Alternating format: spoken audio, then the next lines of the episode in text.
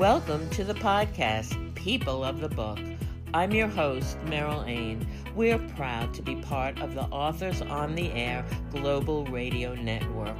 We chat with authors and storytellers in thought provoking and intimate interviews, all with a Jewish twist.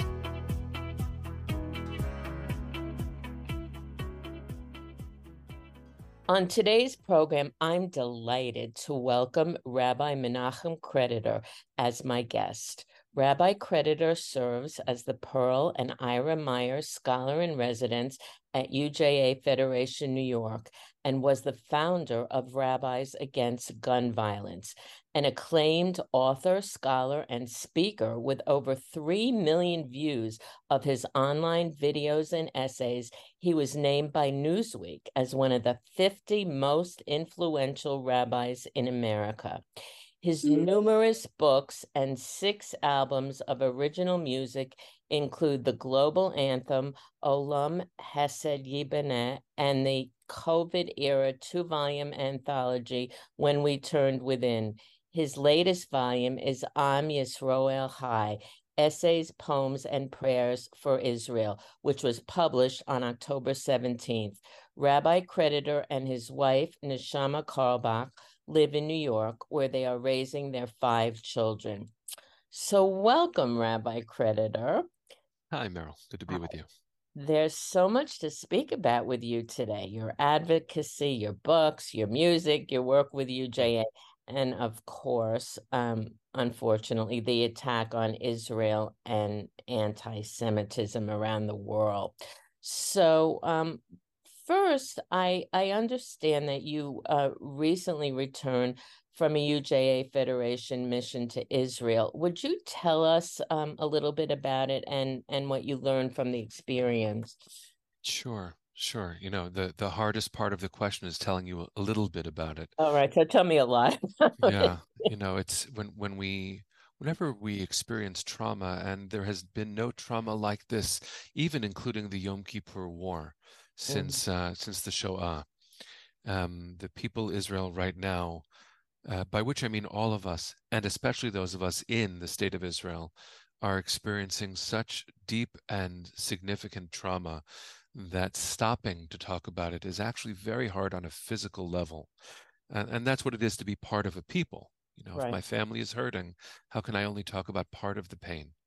Right. Um, uh, l- let me begin by just saying that if you are ordering coffee at a at a at a shop in anywhere in Israel right now, if you meet the barista's eyes, you're already having this conversation. Mm. That that's how pervasive and real it is. Wow. Um, and I'll say that I'm so proud of UJA for sending a group of 29 rabbis and Jewish leaders from the New York area um, to bear testimony and to show solidarity. And we were a group of diverse rabbis. I'll just give you one vignette to begin with. The survivors of many of the kibbutzim, including Be'eri and Kfar Aza in the south, have been relocated as a group of survivors, and I'll come back to this language, um, near Yam HaMelach, near the Dead Sea. Um, all of many, most of the survivors of Kibbutz Be'eri, about 800 people, are now entirely occupying a hotel um, near the Dead Sea. Um, it's a displaced persons camp in Israel mm. which oh my mm. god you know uj mm. has sent me to the border of poland and ukraine and i've been to other difficult places on earth i never thought that i would be in a displaced persons camp in israel um, and when we were there we also you know we're a group of, of religious leaders we wanted to pray so I, I spoke to the group and i said listen we're not of one brand of our people but denominationalism is a luxury of peacetime we have to definitely forgive each other quickly if not all of our spiritual commitments are met by davening in one style. So one person led, and we were by the water, and nearby there was, you know, a pop up JCC that actually UJ was helpful in funding mm-hmm. for the children in this community. And uh, they're playing, and we're standing by the beach and we're getting ready to daven. And these two older women uh, frum I'm imagining from the survivor community um, were walking by, having just gone swimming. They're wearing towels. They walk by, and they're looking at us in shock because, first of all, some of us look really from. A lot of us are women. Like we're a very strange group to see, especially in Israeli religious terms. Right. And so they're walking by, and I'm like, what could be holier than talking to my sisters, to my grandmothers? Mm-hmm. And I go up to them, and they said, Miatem, who are you? I said, Anachnu Rabbanim. We're a group of rabbis. Banu bishvil tmicha. We came here to support you. And they burst into tears. Oh my goodness. Mm. That's where we are. So I'll, I'll, I can give you vignette after vignette after vignette, speaking with soldiers, speaking with families of hostages, going to a military funeral for a young man named Lavi Lipschitz, one of the first casualties in our response in Gaza, a, young Chayal who's a photographer and a sweet, funny guy. And we, you know, we had a full itinerary and we could do 20% of what we planned because of security concerns. Mm-hmm. One of the things that was a replacement on our itinerary was that we went to this military funeral on Har Herzl in Jerusalem. And uh, and it's no exaggeration to say that as we were standing there with thousands and thousands of people, some of whom are just spending all day going to funerals, because when 1,400 of our sisters and brothers were brutally murdered, there weren't enough grave diggers. Oh my God. Not enough people to go. So oh. we were there as part of our family and the heavens opened up. I've lived in Jerusalem for a long time. It was a downpour like I've never seen in Jerusalem, a river basically running down from Har Herzl. We were soaked to the bone and God was crying. Oh. So so I, I can I can give you one after another of these, including standing with wounded soldiers who are part of a group called Achim Lechayim, Brothers and Sisters for Life, who are there to heal wounded soldiers by showing up as people who had the same exact wounds, their future selves saying, You're going to be okay. And they usually help 200 newly wounded soldiers a year. They are anticipating at least 2,000 in the coming months. So, um, yeah, go ahead, Meryl. I, I could so, keep going. Go ahead. Uh, you know, obviously um that this experience you know touched you and and your colleagues on the uh, deepest level possible and um those of us who have not um been to Israel during this time period can't can't possibly uh, understand it except by listening to people like you who've been here. What i want to ask you is how how did being there inform uh, your insights into what's going on and and and the work that that you do? I'm so glad for that question. It also helps me focus the memories into something that could be helpful uh, which is the most important thing we can do um, you know i i consider myself decently informed um, and because of my work as rabbi for UJA Federation New York, um, I also consider myself deeply connected. But I don't think I really know anything yet, nor even with the enormous capacity that UJA has to be helpful, have we begun to address the need. But I do know that our rootedness in history primes us for hearing the testimony that is newly newly ours again since October 7th. So I'll say this I sat with a, a Holocaust survivor um, the Wednesday morning we were there, named uh, Rena Quint. Some of us might know her. Really, one of the most powerful and eloquent people you'll ever meet. And she talked about her own story, a survivor of the Shoah who's lived in Israel now for decades. Um, and then she talked about um, the new survivors. She used that language. And it's one thing for me to say it. It's another thing to hear my teacher, a survivor of the Shoah, say it. And that means that there's a profound shift that's now happening in the Jewish soul, the collective soul, which is to recognize we're survivors again. And when she was speaking, because this is such an important way of understanding where we are now, certainly where I am, she also began speaking about hostages. And she spoke about one young man, whose name is Hersh Goldberg Polin, Right. Um, who has recognizable injuries, right? We've seen terrible videos of what happened to his body. And when she spoke about him, she didn't know that the next people who were going to walk into the room were his parents, Rachel and Jonathan. Mm-hmm. And and I sat between them because I was facilitating this conversation, and they looked at each other and spanned our history. And so I think it's important for me to amplify that, that they understand each other. If you and many people have witnessed Rachel and Jonathan and other families of, of the hostages speaking, their faces look like our survivors' faces because they are. Right. And we are in a never again moment.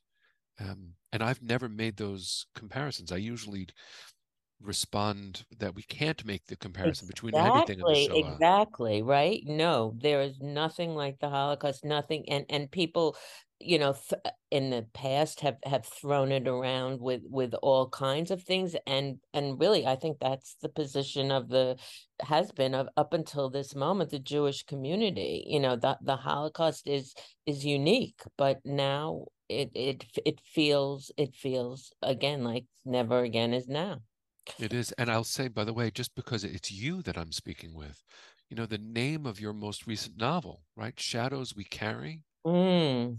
Oh, is that haunting? Oh, is that true?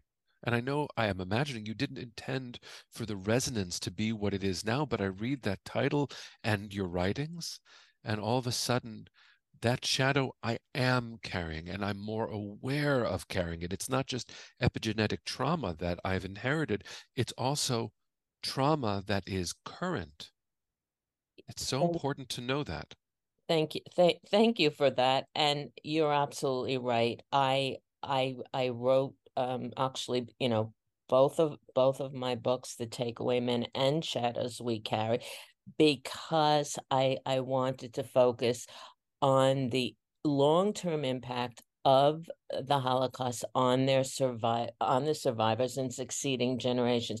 And I never in a in a million years thought that we would experience anything um, that felt uh, like the Holocaust. And in fact, um, you know, we we talk about Kristallnacht, um, which was, you know, covered by newspapers uh, through throughout the world. I mean, this this was feels to me worse than Kristallnacht. Yes, yes, yes. You know, I, I sat with um a profound thought leader, uh, Micah Goodman. Many of us have learned with him mm-hmm. over the years. Um, the first night that we landed, so that was, oh God, it feels like 80 years ago, but I think it was last Monday. And um, and he referenced something that I was suddenly teaching too, which is uh, a poem written by Chaim Nachman Bialik, the poet laureate of pre-State of Israel, um, British Mandate Palestine. Um, he was sent by the Jewish community to Kishinev mm-hmm. in in uh, in 1903 after the massacre to bear testimony in a poetic journalistic way. It was a very powerful mission that he was on, and he composed what is now a very famous poem called Be'ir HaHarega, in the city mm-hmm. of slaughter. Micah Goodman, in recounting this, made a haunting and I think astute observation that because and again, this is not a political comment. It really is the feeling of the people of Israel, regardless of their politics right now, that mm-hmm. because of the failure of the government to adequately prepare and prevent, and because it took Tzahal, the IDF, so long to show up in the South, right. when when the threats were happening and the violence was happening, and you know, Israeli citizens were holding their their bomb shelter doors against the terrorists for 12 mm-hmm. hours. Um, uh, Be'ir HaHarega about Kishinev was supposed to be a rallying call so that Kishinev would never happen again. The state of Israel is so that Kishinev will never happen again. And for 17 hours, Kishinev happened again. For 17 it, yes. hours, yes. there was, this is Micah Goodman's language, and I, I share it cautiously. Mm-hmm. For 17 hours, there was no state of Israel. That is, that's chilling. That is very chilling. Yeah. And there will be uh, a lot of uh, reports and books written about this, uh, and uh, yeah, we we really don't know why yet. Yeah, yeah, it's too much.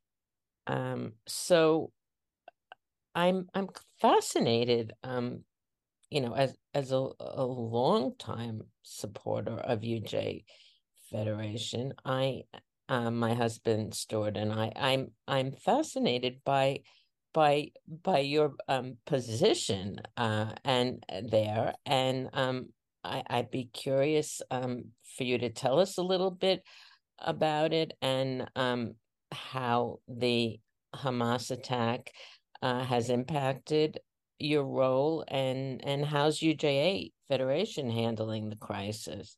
Yeah. Yeah, I, again, I can't thank you enough for the question because as as complicated as what I'm about to say is, I believe it is radically true. Um, having first of all been part of UJA my entire life, childhood through now, but professionally for the last six years, mm-hmm. I I have witnessed incredible reach and professionalism. Um, let me use a framework that isn't Israel in order to get into it when we sent a group of, I think we were 25 rabbis to the Ukrainian Polish border just a month after the war began there, um, mm-hmm. um, I saw grassroots organizations that UJA has been funding that because of our relationships, we were able to pivot and they turned into refugee welcoming sites with our funding, with our funding of the Jewish Agency to help people get to Israel if that's where they needed to be, to help Ukrainian refugees find a home because we were already doing that work. So we gave emergency allocations, but so too, now I'm going to make the pivot to Israel. So too does our work on the ground sponsoring holy places, magical places like Shalva, which is an organization in Jerusalem that helps children with learning disabilities and special education needs and their families be healthy and loving and supported They've now welcomed in 2,000 displaced people from the South who have those needs, including young women at risk. We've always been funders of Shalva, but we were able to leverage our relationship and their strength with emergency grants. Mm-hmm. In the face of all this, we have already allocated more than $38 million on the ground in Israel faster than nations have been able because of our relationships. And we built I hope people will be able to visit when times are calmer. I hope mm. they'll visit now. We built a five-story palace in the middle of Jerusalem. I call it a palace, but it's it's the Jerusalem Center of the Arts that mm-hmm. brings the Bezalel Art Academy and dance troupes and musicians and and we built this centennial project in the heart of Jerusalem, near the Shuk, actually. And it is meant to bring together the diversity of Jerusalem's population. But if you go there now, it's being called, there are t shirts for it. I'm wearing the t shirt for it, Chamal HaEzrachi, which is an abbreviation for Cheder Milchama HaEzrachi, the citizens' situation room. Because mm. where the government didn't show up and still is struggling to show up effectively for the, the state of Israel and its citizens, citizens are showing up and they're using our facility to create a thrift shop to give away goods to anyone who needs anything, to coordinate thousands of volunteers bringing food and therapeutic care, and the Israel Trauma Coalition that we founded and is now successfully, please God, helping our children and our adults who are under severe mental stress.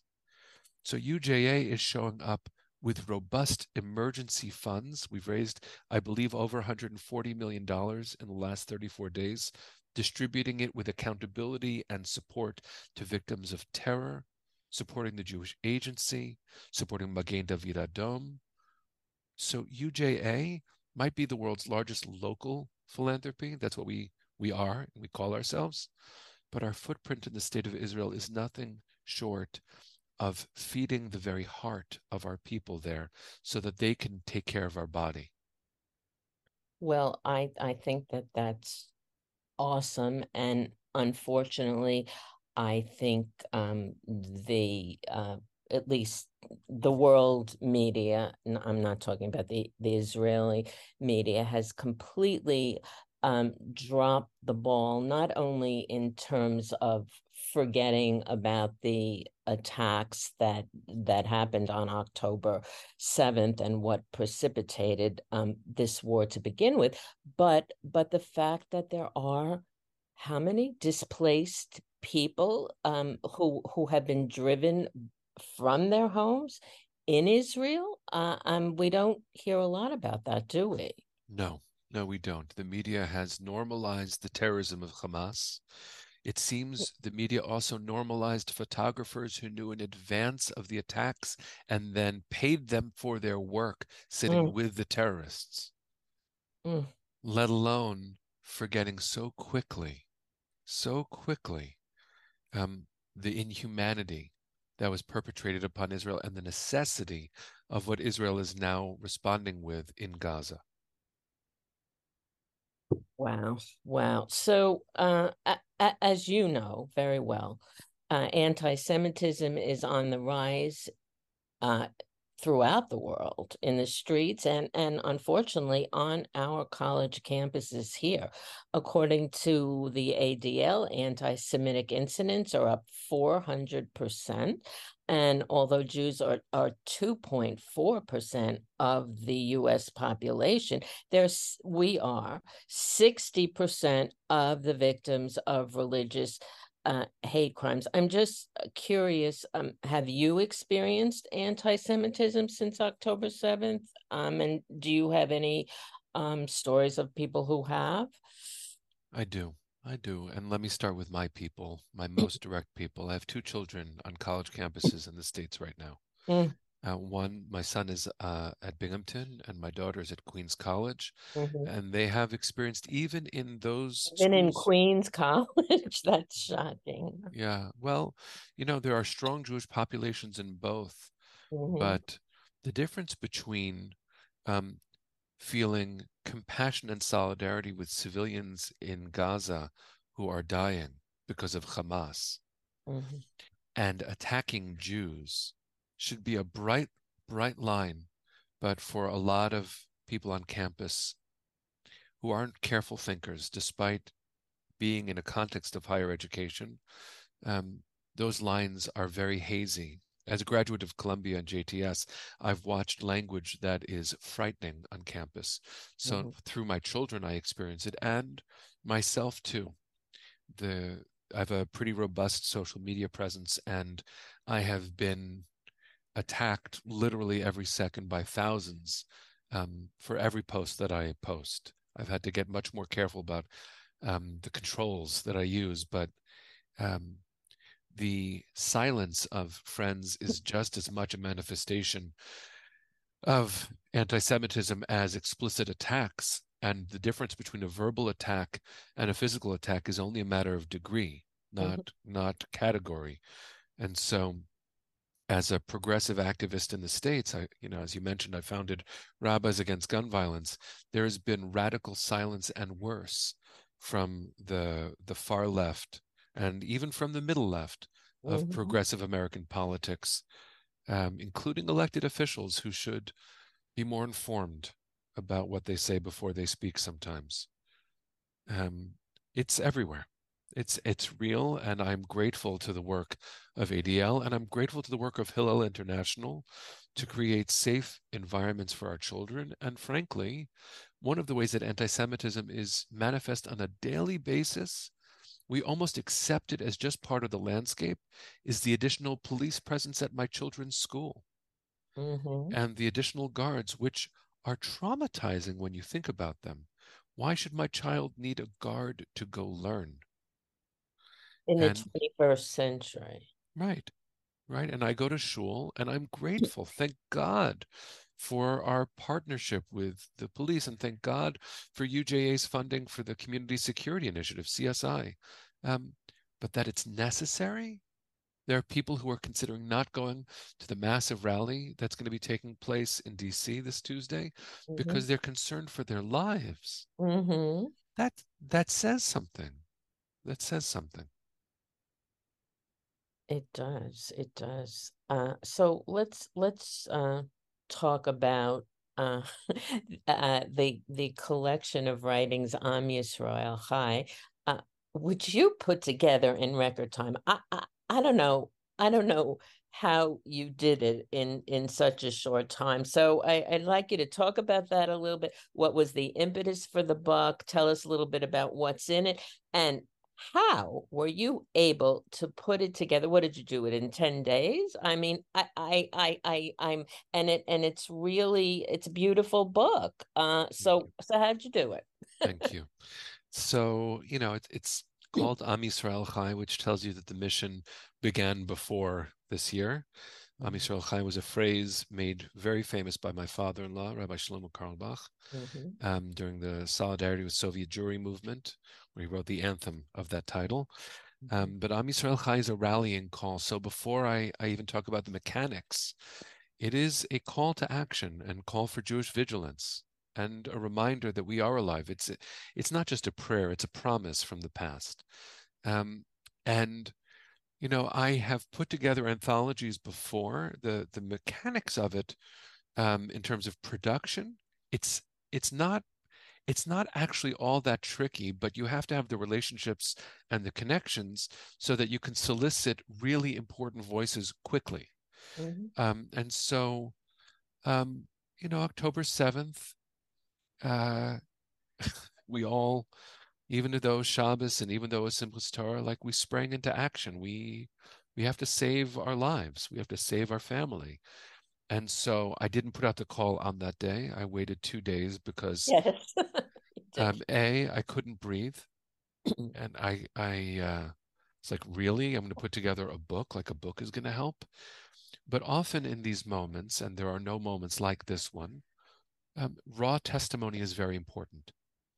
And so the book is very pretty to look at. Joanne Fink is a wonderful artist who I'm I'm friends with, who reached out and offered to design the cover once I once I announced the book.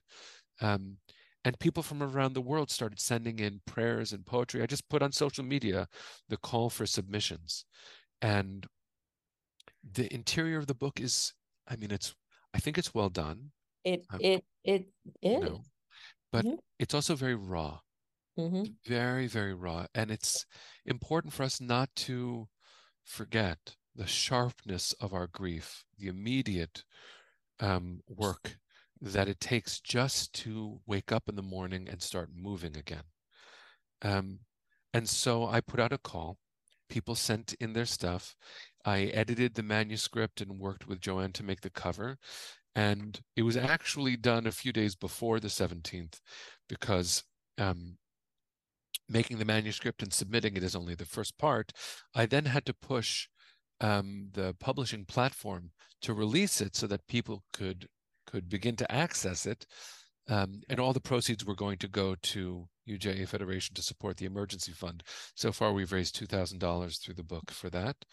Um, and I, I, I have to say that among the strangest aspects of this is that since it came out, it's been the number one Amazon I seller know, in the category, but in the category of terrorism. Yes, yes. Terrorism. Am Yisrael Chai yeah. is the number one in that category? Wow, does that say something? It it does. So, would you um tell us how uh, people can support UJA Federation's Israel Emergency Fund by by purchasing the book? Absolutely. So the first of all, if you want to support UJ directly, go to our website and just click donate now, and I hope that you all will. Um, the book itself you can access on Amazon um, and just look up Am Yisrael Chai book or look up my name, Menachem Creditor, you'll find it.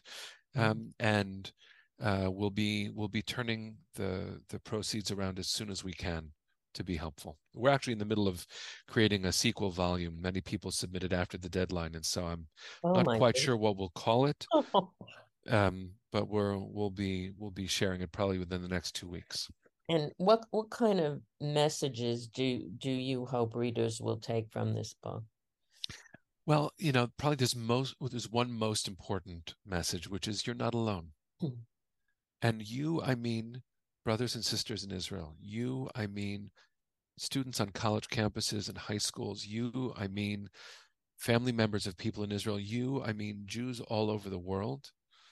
Um, I want us to remember the young woman from uh, who was on a gap year program in Jerusalem, who left when everything broke out, and talked about how she for a day took off her Magen David necklace, as many people feel scared.